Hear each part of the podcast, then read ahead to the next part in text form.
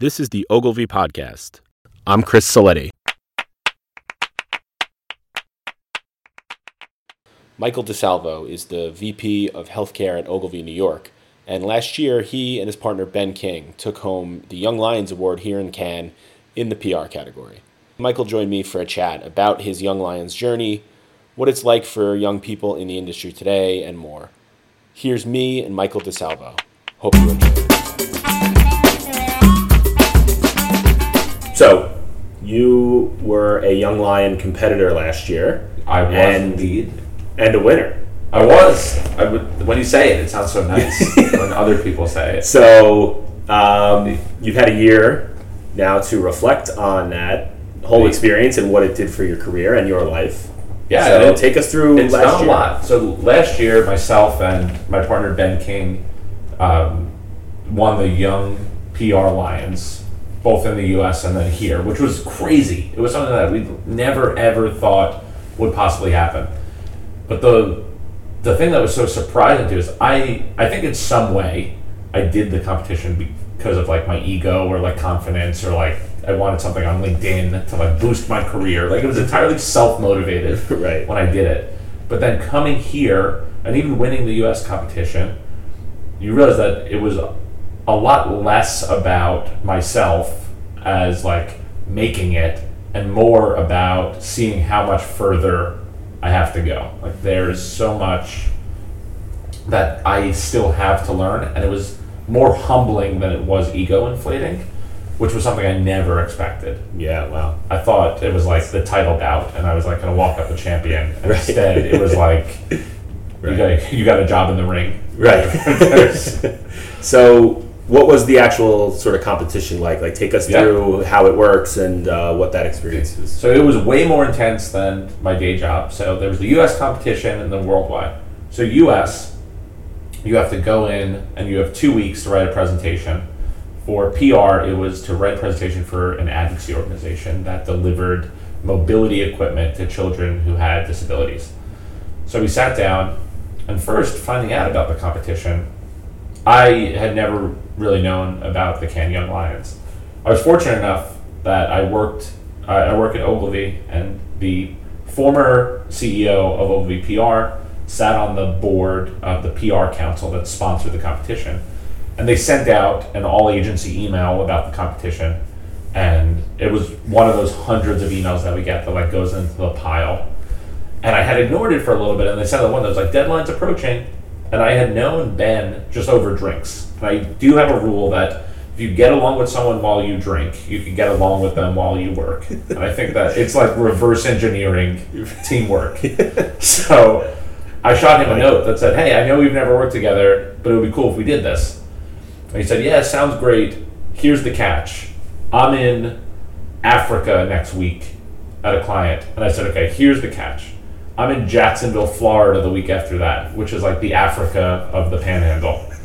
and so we met up once and we kind of brainstormed our ideas and then we both flew to different parts of the country and we hung out over the phone and then we came back for like a three hour session. And the trick was we got a really killer designer to design it. It's i'm all sizzle he's all steak so like we came together.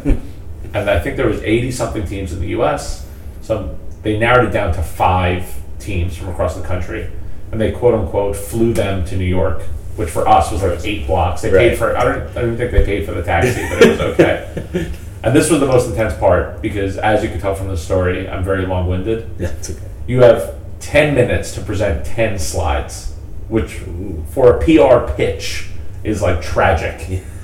so like, we rehearsed it, I like rehearsed my jokes. and we went in, and like the audience didn't react. They weren't supposed to react. So I can imagine what a comedian bombing feels like because that's what it felt like. We were fortunate enough that they picked us. It was great, and we were like, "This is it. We win. If we go to Cannes, it's all for the experience." Just happy to be there. Wipe our hands. Right. And then going to Cannes, it's even more intense because now you have countries from all around the world, people who are the best and the brightest of their country, and then they sit you in a room for 24 hours, give you a brief. Last year's brief was on the UN, and then you literally have from 8 a.m. to 8 p.m. to come up with an idea, build out 10 slides, build out, um, answer some questions, a written editorial, and then build out like a case image. And then the next morning, you present anywhere between 9 and 11. But now the catch is you have five minutes to do 10 slides, which is crazy. And then you go in, they ask you some questions. And I think the thing that won it for us was that we were so ingrained in it and we took a real approach. We were like, you know what? We're not memorizing, we're not rehearsing this. We're just knowing it and being ourselves. Right. Went in, I made my one joke because I can't get through it without it. And then we were shocked when they announced us as the winners later that afternoon because it, the way that we were seeing it, we spoke to a few other teams and they announced the bronze, they announced the silver, who we thought were better than us. Like they told us their ideas. Right. So it would be like at the Oscars last year, if like you saw that like Leo and the Revenant got second, you'd be like, "This is us, we got this." Leo didn't get it, Right. and then they announced it. It was just from that on, it was crazy. You felt, I felt like I grew twenty years in three seconds. Yeah. So you know, sort of take us through then. Um, maybe touch on it a little bit, but like, really, how has your career changed since since last year, since winning this, Look, and and your life Yeah. as well, just in general? the life as well. I got engaged. Have to say that. Oh, hey, There's perfect. just because I finally felt like an adult, which is a real thing. And you, I don't know if it was a confidence thing or if it was just recognition from others. I grew up at Ogilvy, first job out of college, been here for eight years, and then when I won the online competition, I came back and people were, were uh, treating me with a, a lot of respect, which was great, a respect that I felt I didn't de- deserve. But then also, I had confidence to then say to my clients, like uh, things that I may not have said previously, because I could push them because I had a little bit more credibility. Sure. I'm not saying that third party credibility means everything, but it's like getting an A on a test. Like you feel like you know something Right. because someone else told you you know It it. gives you more confidence. Yeah. And then you know you project that confidence out. And I think that makes a difference. And now I think I have too much confidence. There's I'm wearing a short sleeve button down right now with clasps on the edge. That's like that's an excess of Well, confidence. You're in Cannes, so you I'm wearing to. American flag socks You in are. France. you are. Oh, that yeah. That's that's overconfidence. that's some confidence for you. Yeah. I I don't think you would have worn those if you didn't win Young Lions last year. I don't think so. And then also from a career path perspective, Ogilvy was was really great, as I'm sure that most agencies would be, in immediately rewarding us with new positions. Ben went on to WPP, our parent company, in a really great role, and then I went on to become a, a vice president in healthcare. So they elevated us to senior positions. They treated us like we were warriors returning from battle. They literally put our faces on a cake, like literally painted our faces in frosting, and then if you've never had your face in frosting, no one forgets your face once they've eaten it. Like no one, no one can ever forget my name because they literally know what my face tastes like. So it just was crazy, and that recognition that people now know us and say hello to us. Um, and Ogilvy always has an access, and we have an open floor plan, so you see and know everyone. But you could see someone and not necessarily know them on a personal level, and now we have that, and it's Right. more of the family. We're like the older cousins now at Thanksgiving. Right. We used to be cool, and now we're like, ah, cousin Michael, he's crazy.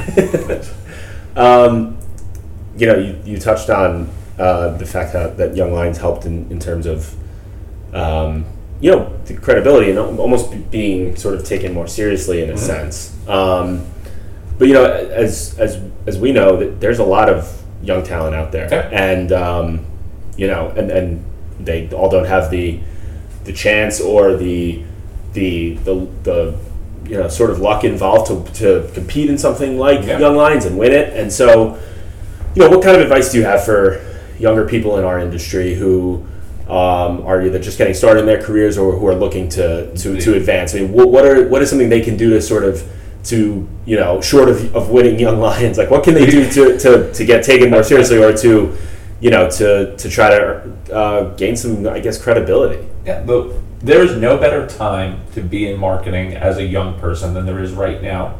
Because for the past decade, marketing has been freaking out about how to market to young people. And now we have the market segment there. So, because of that, there's an influx of new ideas and new opinions, and that is the greatest benefit that we have is just a new perspective. The thing that made my career more than anything, it was very simple. When I started at Ogilvy, I was the only person that knew how to connect a laptop to the TV in the conference room. And valuable skills like, like, that, like something that every young person knows how to do, because we know what an HDMI cord is. Right. And when I started in 2009, no one knew how to do it. So they would, the CEO would come over and be like, oh, I don't know how to connect a laptop. They're like, oh, go get Michael. He's a tech whiz. and I would come in the room and I would connect the laptop and I'd spend five minutes talking and getting FaceTime. Yeah. And it was the insight being I had a knowledge that other people in the company didn't have. And when you're young, you have a unique perspective that other people in the company don't have. So my piece of advice is don't be afraid to throw out ideas. The worst case the worst thing that could happen if you throw out an idea is they don't use it. That's right. very simple. But the best case is that they do use it. I just saw that they're they're honoring Droga this year, and he won his first Lion at 19. And you have to think, like, at 19, Jeez. I literally was watching Boy Meets World in my parents' basement, like, just waiting for the next movie to come on TBS. Like, I had yep. seen Shawshank Redemption 50 times. Yeah. That was my only accolade. right. But that came from a confidence of just saying, I have a good idea, I'm creative, and you could throw it out. Some of the best ideas that we've ever had, that I, some of the best campaigns I've ever had, came from stupid ideas. that I did a campaign that explored the world of smoking and dating, how people, as incentives, how people quit smoking. And it started from this joke that we had made where I said, oh, we should just do the Great American Makeout and have people kiss, and then people will know it's not enjoyable to kiss a smoker. Right. And that turned into like an award-winning campaign, yeah. which was great. Yeah. And it was all because I I don't want to call it bravery because that's obnoxious, but it's just you have the thought to just say something in a meeting. Yeah. And it can turn into something huge. Right.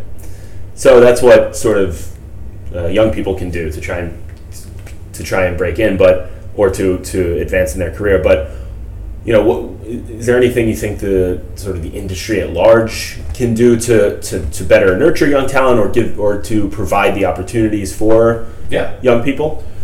Truly embrace young people and not in a facetious way. Not in not in the way of we should do this because other people are doing it, or not in a way of their opinions are valid but not as valid. Truly allow them a seat at the table and they'll surprise you. I truly believe that. Yeah. Because it is not that we're at a point where young people have skill sets that are just less developed versions of an older generation. There's genuinely a whole new skill set that is brought up, which is how the tech industry has come up, which is how even innovative digital design has come up. Because the the term digital natives, again, obnoxious, but it's like anyone that had AOL 9.0 or later like are the people who who are now entering the industry so that like I learned Photoshop to make funny images of my friends and like put their heads on other people's bodies. Right. It was stupid, but it was an education. And I didn't have to pay yep. for a course. Right. And now I I have that experience that other people would have had to yeah. learn. Right. And it's the difference between being a someone who learns how to speak a second language and someone who grows up speaking. That's where the, the term digital native comes from. Right. It just clicked. I get it. The native speakers of the digital language. That's it. That's it. Even, even it's inherited. Digital, we grew up on. We grew up in it. There, we even grew up like with marketing, like the idea of interacting with a brand. Yeah. Kind of invented it because before that, like when I was a kid, the closest I came is I bought a book from the book fair, all your favorite athletes' addresses.